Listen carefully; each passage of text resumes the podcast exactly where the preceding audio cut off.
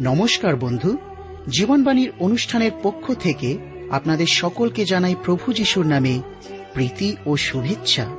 আপনারা শুনছেন আপনাদের প্রিয় অনুষ্ঠান জীবনবাণী।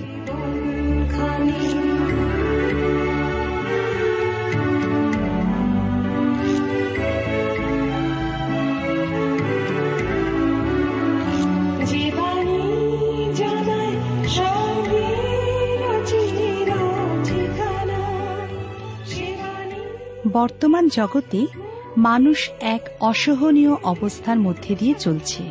বেশিরভাগ মানুষের জীবনে না আছে শান্তি, না আছে প্রেম ভালোবাসা। মানুষ শান্তির পিয়াসী। কিন্তু কোথায় পাবে শান্তি ভালোবাসা?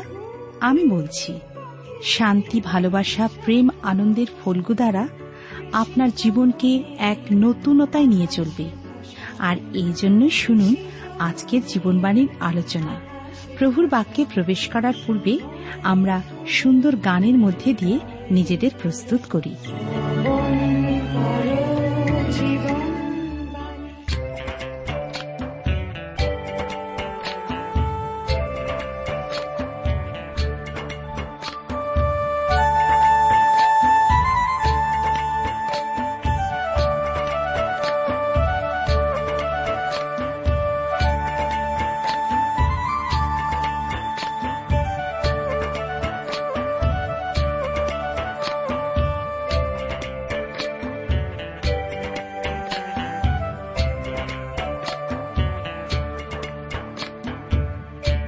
দয়াল যিশু বাবা, করো আমায় পার।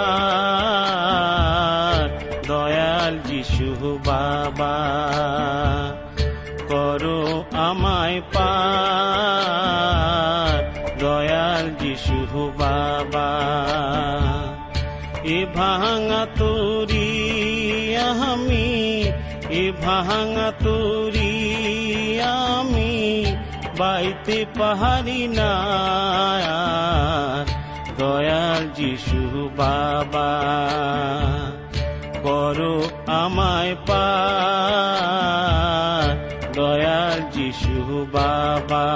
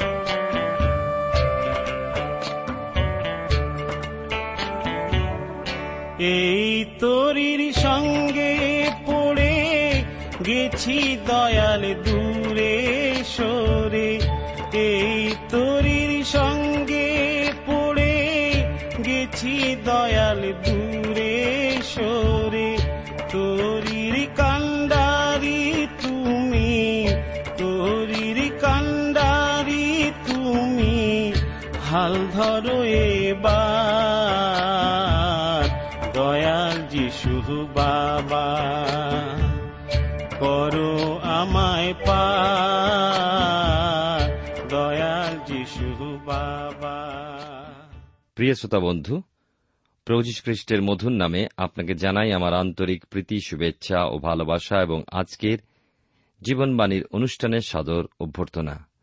যারা আজকে প্রথমবার এই অনুষ্ঠানে যোগ দিলেন, তাদেরকে অসংখ্য ধন্যবাদ জানাই। এই অনুষ্ঠান নিয়মিত শুনবেন। আমাদের ঠিকানা আপনি এই অনুষ্ঠান শেষেই জানতে পারবেন। জীবনবাণীর অনুষ্ঠানে ধারাবাহিক আলোচনায় আমি বাইবেলে ছেষট্টি কানা পুস্তকের মধ্যে দুটি ভাগ পুরাতন নিয়ম এবং নতুন নিয়ম, এবং এই পুরাতন নিয়মের পুস্তক এবং নূতন নিয়মের পুস্তক এইভাবে আলোচনা করতে করতে বর্তমানে আমরা আজকের আরেকটি পুরাতন নিয়মের পুস্তক নিয়ে আলোচনা শুরু করব। এই পুস্তকটির নাম হল ইস্টেরের বিবরণ। পবিত্র বাইবেলের পুরাতন নিয়মের উনচল্লিশটা পুস্তকের মধ্যে এটি হল সতেরো নম্বর পুস্তক। এই পুস্তকের লেখক কিন্তু অজ্ঞাত।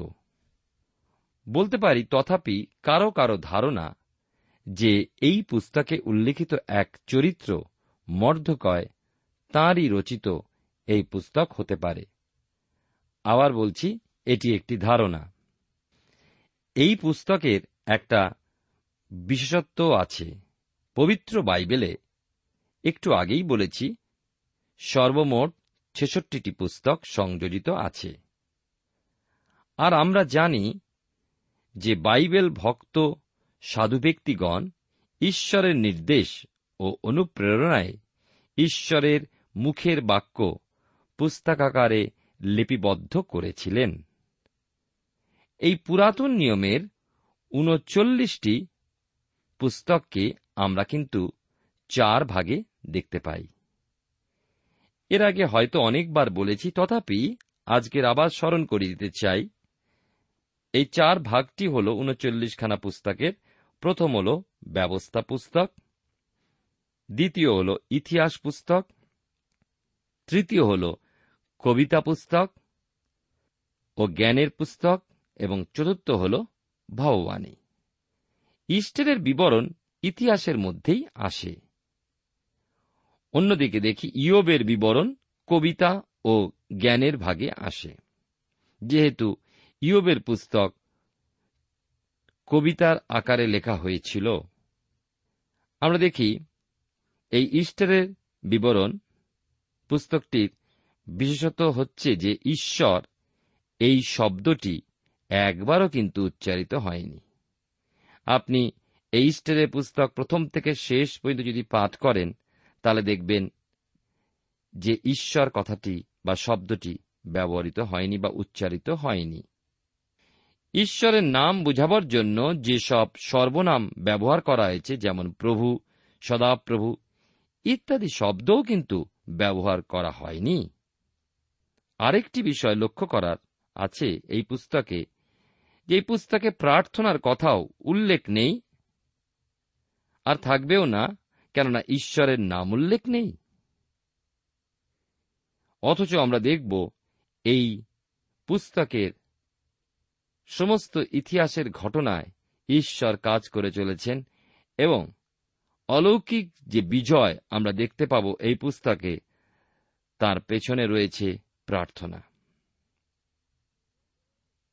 বাইবেলের দ্বিতীয় অংশ, অর্থাৎ নূতন নিয়মে, ইস্টেরের বিবরণ থেকে কিছু কিন্তু উল্লেখ করা হয়নি, যেমন আমরা বাইবেলের পুরাতন নিয়মের অনেক পুস্তকের পুনরুল্লেখ আমরা নতুন নিয়মে পাই। আদি পুস্তক বলুন, যাত্রা পুস্তক বলুন, কি দানিয়েলের পুস্তক বলুন, কিন্তু এই ইস্টেরের বিবরণ থেকে কিছুই কেউ উল্লেখ করেননি। সত্যি কিন্তু এটি একটি বিশেষ পুস্তক। বাইবেলে মহিলা বা নারী প্রাধান্যের দুটি পুস্তক আছে। আপনারা অনেকেই হয়তো জানেন যে প্রথমটি হল রুতের বিবরণ। আমরা দেখি প্রেম ও পরিত্রাণ, আর দ্বিতীয়টি হল ইষ্টের বিবরণ। আমরা পাই প্রেম ও দূরদর্শিতা। ঈশ্বরের ব্যবস্থা অনুযায়ী আমরা দেখতে পাই যে ঈশ্বর মানুষকে কিন্তু ভালোবেসেছিলেন বলেই পরিত্রাণের ব্যবস্থা করেছিলেন। আবার দ্বিতীয়ত ঈশ্বর তাঁর দূরদর্শিতায় মানুষের পরিত্রাণের পরিকল্পনা আদিতে করে রেখেছিলেন। পরিত্রাণ ও দূরদর্শিতা, এই বিষয় যদি জানতে চাই, তাহলে প্রথমেই প্রশ্ন আসে কিন্তু বিশ্বাসের। আমরা ঈশ্বরে বিশ্বাস করি কিনা? বা আর এক কথায় বলতে পারি, ঈশ্বরের অস্তিত্ব তাতে বিশ্বাস করি কিনা বিশ্বাস যদি না করি, তাহলে কিন্তু সমস্ত বাইবেল আমাদের কাছে এক অনুমান স্বরূপ প্রিয় শ্রোতা বন্ধু, কিন্তু বাইবেলে ঈশ্বরের বাক্য আর সেই বাক্য সত্য। আমি প্রথমেই বলেছি যে ইস্টারের বিবরণে আমরা পাব কি? প্রেম ও দূরদর্শিতা। সুতরাং এই পুস্তক আলোচনার সময় তিনটে শব্দ কিন্তু আমাদেরকে সব সময় স্মরণ রাখতে হবে। কি সেই তিনটি শব্দ? যদি আপনি লিখছেন, চটপট লিখে নিন। প্রথমটি হল সৃষ্টি। মহান ঈশ্বরের মুখের বাক্যে বিশ্ব ব্রহ্মাণ্ড কিন্তু সৃষ্টি হয়েছিল। আমরা যখন বাইবেলের প্রথম বই আদি পুস্তক পাঠ করি, তখন দেখি আদিতে পৃথিবী ঘোর ও শূন্য ছিল। ঈশ্বরের বাক্যে ধীরে ধীরে সৌন্দর্য প্রকাশ পেল। মানুষ চোখ মেলল আর ঈশ্বর বললেন, উত্তম। তাহলে প্রথম শব্দটা কি? সৃষ্টি। দ্বিতীয় শব্দটি আমাদের স্মরণে রাখতে হবে এবং মনে রাখতে হবে, তা হল সংরক্ষণ। ঈশ্বর তাঁর সৃষ্টিকে নিয়মের মধ্যে বেঁধে রাখলেন। আর সেই নিয়মে সৃষ্টি চলছে। নিয়মের ব্যতিক্রম হলেই বিরোধিতা, বিপর্যয় ও বিনাশ। আজকের দিনে আমরা প্রাকৃতিক বিপর্যয় যা দেখি, তা ঈশ্বরের নিয়মের বিরোধিতা। ঈশ্বরের নিয়মকে নষ্ট করার জন্যই।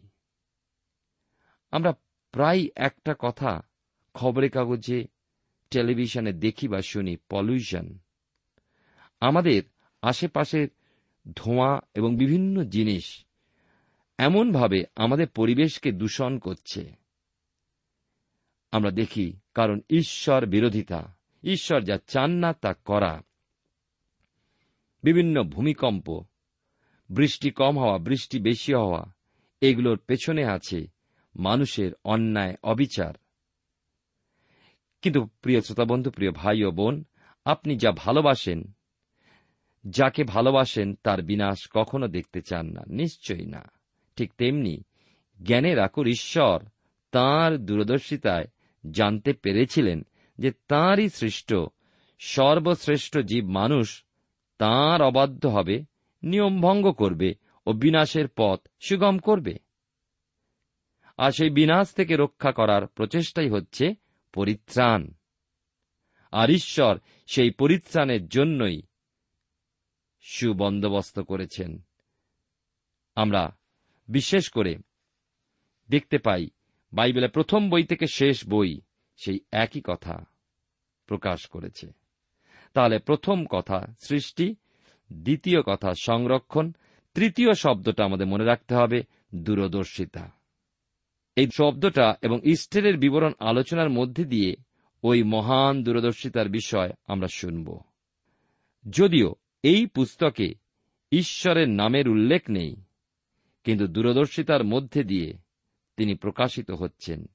এই জন্যই একজন পরজাতীয় রাজার ব্যক্তিগত ঘটনা বাইবেলে স্থান পেয়েছে, যেন মানুষ ঈশ্বরের রহস্যের নিগুড় তত্ত্ব খুঁজে পায়।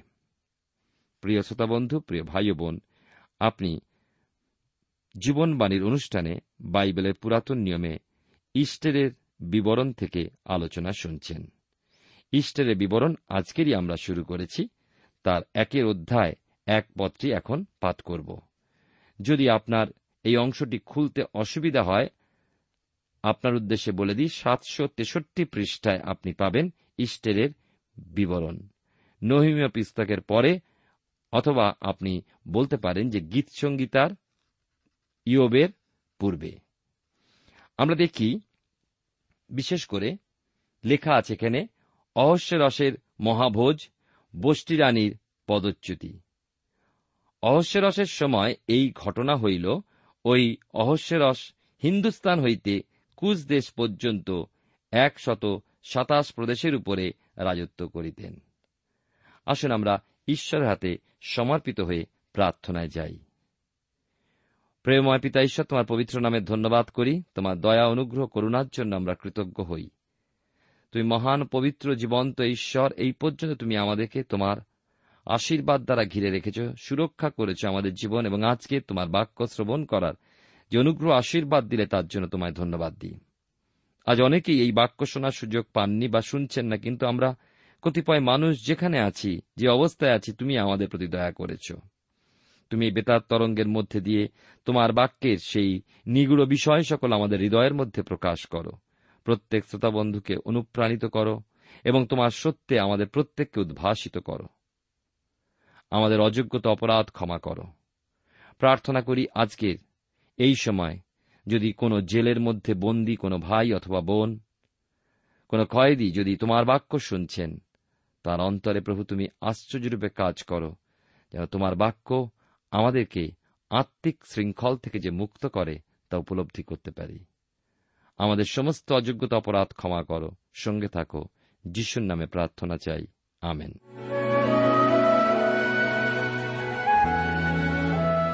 প্রিয় শ্রোতা বন্ধু, আপনি জীবনবাণীর অনুষ্ঠান শুনছেন। এই অনুষ্ঠানে আমি ইস্টারের বিবরণ থেকে আলোচনা করছি। এক পদ পাঠ করেছি প্রথম অধ্যায়। অনুমান, খ্রিস্টপূর্ব চারশো চৌষট্টি সনের এই ঘটনা। যখন অহস্যরস সুষন রাজধানীতে রাজত্ব করছেন। অহস্যরস নাম নয়, পদবী। এর অর্থ হল শ্রদ্ধেয় বা মহান পিতা। যেমন, এর আগে আমরা বাইবেলের নতুন নিয়মে পেয়েছি কৈশোর কথা। কৈশোর কিন্তু কোনো নাম নয়, পদবী। ইংরেজিতে বলা হয়েছে সিজার। অহস্যরস পারস্যের লোক ছিলেন। তার নাম ও রাজত্ব বিষয় ইতিহাস লেখকদের বিভিন্ন মতামত আছে। বাইবেলের পুরাতন নিয়মেই যিশায় ভাববাদীর পুস্তক তার চুয়াল্লিশের অধ্যায় আঠাশ পদে রাজা কোরসের নাম পাওয়া যায়। ওই কোরস শোনা যায় অহস্যরস ও ইস্টেরের সন্তান। রাজা হিসাবে তিনি বিশাল ভূখণ্ডের উপরে রাজত্ব করতেন। পূর্বে ভারতবর্ষ বা হিন্দুস্তান থেকে আফ্রিকার ইথিওপিয়া পর্যন্ত একশো সাতাশটা প্রদেশের উপরে রাজত্ব করতেন সেই বিষয় বর্ণনা করা হয়েছে। একটা কথা আপনাদেরকে বলা হয়নি যে এই পুস্তকে আমরা শুধুমাত্র এই পুস্তকেই বাইবেলে ভারতবর্ষের নাম আমরা পাই, অর্থাৎ হিন্দুস্তান। এটিও একটি অদ্ভুত এবং অলৌকিক বিষয়। আমি আবার পাঠ করছি। ইস্টারের বিবরণ একের অধ্যায় এক পদে লেখা আছে, অহস্যরসের সময় এই ঘটনা হইল। ওই অহস্যরস হিন্দুস্তান হইতে কুশ দেশ পর্যন্ত একশত সাতাশ প্রদেশের উপরে রাজত্ব করতেন। তাহলে আমরা দেখতে পাচ্ছি যে মহান এই রাজার জীবনী প্রথমেই বলা হয়েছে এবং তার রাজত্বের কথা প্রকাশ করা হয়েছে এবং একশো সাতাশখানা প্রদেশে তার যে রাজত্ব, তার যে পরাক্রম তা প্রকাশ করে। আমরা এইবারে আসব একের অধ্যায়, দুই তিন পদে। লেখা আছে এখানে, তৎকালে অহস্যরস রাজা সুশান রাজধানীতে রাজসিংহাসনে উপবিষ্ট হইয়া আপন রাজত্বের তৃতীয় বৎসরে। আপনার সমস্ত অধ্যক্ষ ও দাসগণের জন্য এক ভোজ প্রস্তুত করিলেন। পারস্য ও মাদিয়া দেশের বিক্রমী লোকেরা, প্রধানেরা ও প্রদেশাধ্যক্ষেরা তাহার সাক্ষাতে উপস্থিত হইলেন। আমরা দেখি, রাজা অহস্য রসের সময় তখনকার কালে ফুটবল, হকি, ক্রিকেট ইত্যাদি খেলা কিন্তু ছিল না, যেমন আমাদের সময় রয়েছে। রাজারা বৎসরের এক বিশেষ সময় যুদ্ধ করতে, দেশ জয় করতে বার হতেন। আর এটাই ছিল খেলা। আজ থেকে সত্তর আশি বৎসর পূর্বে আমাদের দেশে রাজা জমিদার বা ধনী লোকদের শিকার খেলার নেশা ছিল। খ্রিস্টপূর্বকালের কথা তখন যুদ্ধ করাটাই ছিল খেলা। অহস্যরসের রাজত্বের তৃতীয় বৎসরে অনুমান খ্রিস্টপূর্ব চারশো তিরাশি বৎসরে। রাজা গ্রিস দেশ আক্রমণের পরিকল্পনা করেন এবং সেই উদ্দেশ্যেই এক মহাভোজের আয়োজন করেন আর ওই সময় তার অধীনস্থ একশো সাতাশটা প্রদেশের সকল বিশিষ্ট ব্যক্তিকে নিমন্ত্রণ করেন। কতজনকে নিমন্ত্রণ করেছিলেন জানি না, তবে অনুমান হাজার দুই নিমন্ত্রিত ব্যক্তি উপস্থিত হয়েছিল। এই ভোজের যে আয়োজন তা আমরা কল্পনাই করতে পারি না। এক দুই দিনের ব্যাপার নয়, একশো আশি দিন, অর্থাৎ ছয় মাস ওই ভোজ চলেছিল। শেষ সাত দিন চূড়ান্তে উঠেছিল। ফ্রান্সের রাজা পঞ্চদশ লুইস তার অর্থমন্ত্রীর সাথে অহস্যরস রাজার মহাভোজের বিষয় আলোচনা করার সময় খরচ খরচার বিষয় আলোচনা করছিলেন। আর তিনি বলেছিলেন, আমি তো চিন্তাই করতে পারি না যে কীভাবে রাজা ধৈর্য রেখেছিলেন। আর কীভাবে তিনি ভোজের ব্যয়ভার বহন করেছিলেন। অবশ্যরস ওই ভোজের মধ্য দিয়ে তার ধন, সম্পত্তি, রাজকীয় বিলাস এবং রাজদরবারের রাজকীয় ব্যবস্থা সকল দেখাতে চেয়েছিলেন। আমরা দেখি আসল উদ্দেশ্য কিন্তু ছিল অদূর ভবিষ্যতে গ্রিস দেশ জয় করার যে পরিকল্পনা ছিল, তার সমর্থন সংগ্রহ করা। তিনি দেখাতে চাইলেন যে যুদ্ধের ব্যয়ভার বহন করা তার পক্ষে সম্ভবপর। আজকালকের দিনে যুদ্ধে যাওয়ার পূর্বে, বিশেষ করে মন্ত্রিসভায় আলোচনা হয় এবং সেখানে প্রথম বিষয় হয়তো চিন্তা করা যায় যে ব্যয়ভার কি করে বহন করা হবে। অহস্যরসের ভোজে ধর্মীয় কোনো ভাব ছিল না। কিন্তু মহান ঈশ্বর ওই মহাভোজের মধ্যে দিয়ে কিন্তু তার মহান পরিকল্পনা পূরণের ব্যবস্থা করছিলেন। প্রিয় শ্রোতা বন্ধু, প্রিয় ভাই ও বোন, মানুষের পরিকল্পনা প্রকাশ পায় কিন্তু আমরা মনে রাখব যে ঈশ্বরের পরিকল্পনা গুপ্ত রয়। তিনি গোপনভাবে তার পরিকল্পনা আমাদের জীবনের জন্য, আমাদের জাতির জন্য। কি আছে আমরা বুঝি না, কিন্তু তিনি তার কাজ করে যান। যেমন বলেছি যে মহাভোজের শেষ সাত দিন আনন্দের ও জাঁক জমকের চূড়ান্তে পৌঁছেছিল। অতিথি, অভ্যাগত, আমন্ত্রিত পাত্র, মিত্র জমা হল এই ভোজের স্থান ছিল রাজার বাগানের মধ্যে। যে চন্দ্রাতপ খাটানো হয়েছিল সেটা সাদা ও নীল বর্ণের আর বেগুনে দড়ি দিয়ে শ্বেত পাথরের স্তম্ভের রূপোর কড়াতে বাঁধা ছিল। আর ওই চন্দ্রাতপের নিচে মেজে লাল, সাদা, সবুজ ও কালো মরমর পাথরে গড়া ছিল। আর বসবার আসন, আমরা তো অবাকই হয়ে যাব। সোনা ও রূপোর তৈরি ছিল। কত অর্থ ব্যয় হয়েছিল বলা কিন্তু মুশকিল, কেননা সে কথা রাজার খাজাঞ্চি হয়তো জানতেন। সম্প্রতি কয়েক বৎসর পূর্বে পারস্য রাজ্য তাদের দেশের দু হাজার পাঁচশো বৎসর পূর্তি পালন করেছে। খরচ খরচা হিসাবে প্রকাশ করাতে সারা জগতের সমালোচনার বিষয় হয়েছিল। কারণ ওই দেশে দরিদ্রের সংখ্যা প্রচুর।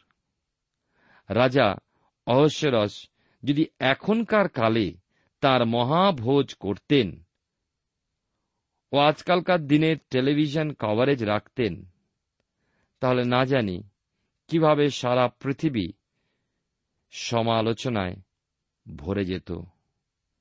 কেননা অহস্যরস রাজার মহাভোজের ব্যয় দু হাজার পাঁচশো বৎসর পূর্তির উৎসবের কয়েক সহস্র গুণ বেশি ছিল, এ কথা ভুলে যাব না।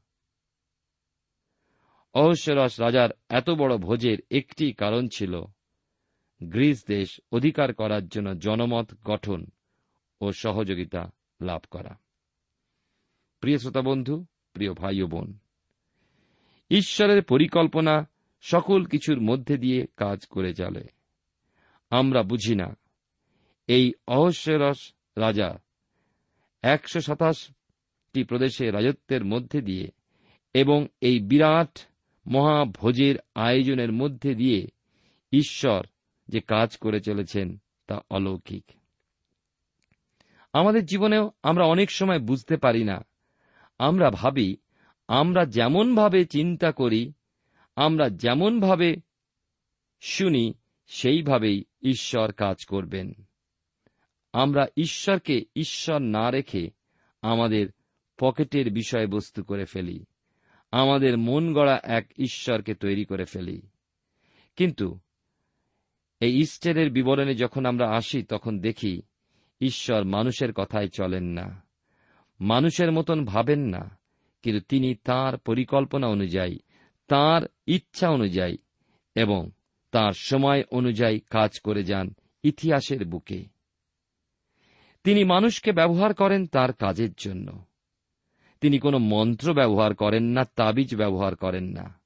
তিনি মানুষকে ব্যবহার করেন তার কাজের জন্য। যদিও বা সেই মানুষ অবাধ্য হয়, তখন তার কাজে বাধা পড়ে। তাই বাইবেলে আমরা বিশেষ বিশেষ ভক্তের জীবনেও অনেক মন্দতা, অবাধ্যতা দেখি।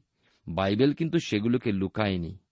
মানুষের অবাধ্যতা, মানুষের দুর্বলতা সত্ত্বেও ঈশ্বর তার পরিকল্পনা সাধন করে চলেছেন সেই দুর্বল মানুষের মধ্যে দিয়ে যেন মানুষ জীবন এবং জীবনের উপচয় পায়, মানুষ যেন পরিত্রাণ পায়, যে কথা একটু আগে আপনাদেরকে বলেছি। আসুন আমরা ঈশ্বরতে সমর্পিত হই, যেন আমরা বুঝতে পারি আমার আপনার জীবনে ঈশ্বরের কি পরিকল্পনা। তিনি যা প্রকাশ করেছেন তার বাক্যের মধ্যে দিয়ে, তার মধ্যে দিয়ে জানার চেষ্টা করি। প্রেমা পিতা ঈশ্বর, তোমার পবিত্র নামে ধন্যবাদ করি, তোমার গৌরব প্রশংসা করি যে তুমি আমাদেরকে ভালোবেসেছ। আমাদেরকে তুমি উদ্ধার ও রক্ষা করার জন্য তোমার একমাত্র পুত্র প্রভু যীশুকে এই জগতে প্রেরণ করেছ। তোমায় ধন্যবাদ দি প্রভু, তোমার পবিত্র বাক্যে তোমার মহাপরিকল্পনাকে প্রকাশ করেছ। তোমায় ধন্যবাদ দি প্রভু। ইস্টারের বিবরণের মধ্যে দিয়ে তুমি আরেকটি বার আমাদেরকে অনুপ্রেরণা দিচ্ছ যেন আমরা ভুলে না যাই। সমস্ত কিছুর মধ্যে তোমার পরিকল্পনা মহৎ। যেন আমরা তোমার ইচ্ছা ও পরিকল্পনাকে জানার চেষ্টা করি। তুমি আমাদের সঙ্গে থাকো। যিশুর নামে প্রার্থনা চাই। আমেন।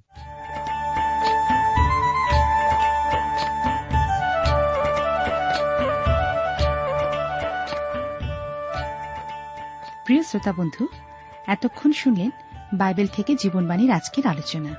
আমাদের অনুষ্ঠান কেমন লাগল? যদি এই বিষয়ে আপনি আরও কিছু জানতে চান এবং আপনার যদি বাইবেল না থাকে, তাহলে বাইবেল ছাড়া এই অনুষ্ঠান আপনি কেমনভাবে বুঝতে পারছেন, আমাদের ঠিকানায় শীঘ্রই লিখে জানান। আমরা খুব খুশি হব যদি আপনি চিঠির সাহায্যে বা ফোনে এস এম এস এ অথবা ইমেলের সাহায্যে আমাদের সাথে যোগাযোগ করেন। আমাদের ঠিকানা হল Jeevanbani T W R India, post box number এক ছয় নয় দুই পাঁচ, কলকাতা, সাত লক্ষ চৌত্রিশ। আবার বলছি Jeevanbani T W R India, post box number এক ছয় নয় দুই পাঁচ, কলকাতা, সাত শূন্য শূন্য শূন্য তিন চার। আমাদের ইমেলের ঠিকানা হল Bengali T T V at radio eight eight two dot com আবার বলছি Bengali T T V at radio eight eight two dot com আমাদের phone number two four three eight double zero four five two four three eight double zero four five এবং আমাদের mobile নাম্বারটা লিখে নিন nine four double three four nine seven two three five আবার বলছি nine four double three four nine seven two three five আজকের সময় এখানেই শেষ। বিদায় নিচ্ছি। নমস্কার। লগ তরির ভার দয়াল যিশু বাবা, করো আমায় পার দয়াল যিশু বাবা, করো আমায় দয়াল যিশু বাবা। এ ভাঙা তুরি, আমি এ ভাঙা তুরি, আমি বাইতে পাহাড়ি না দয়াল যিশু বাবা। করো আমায় পার, দয়াল যিশু বাবা। দয়াল যিশু বাবা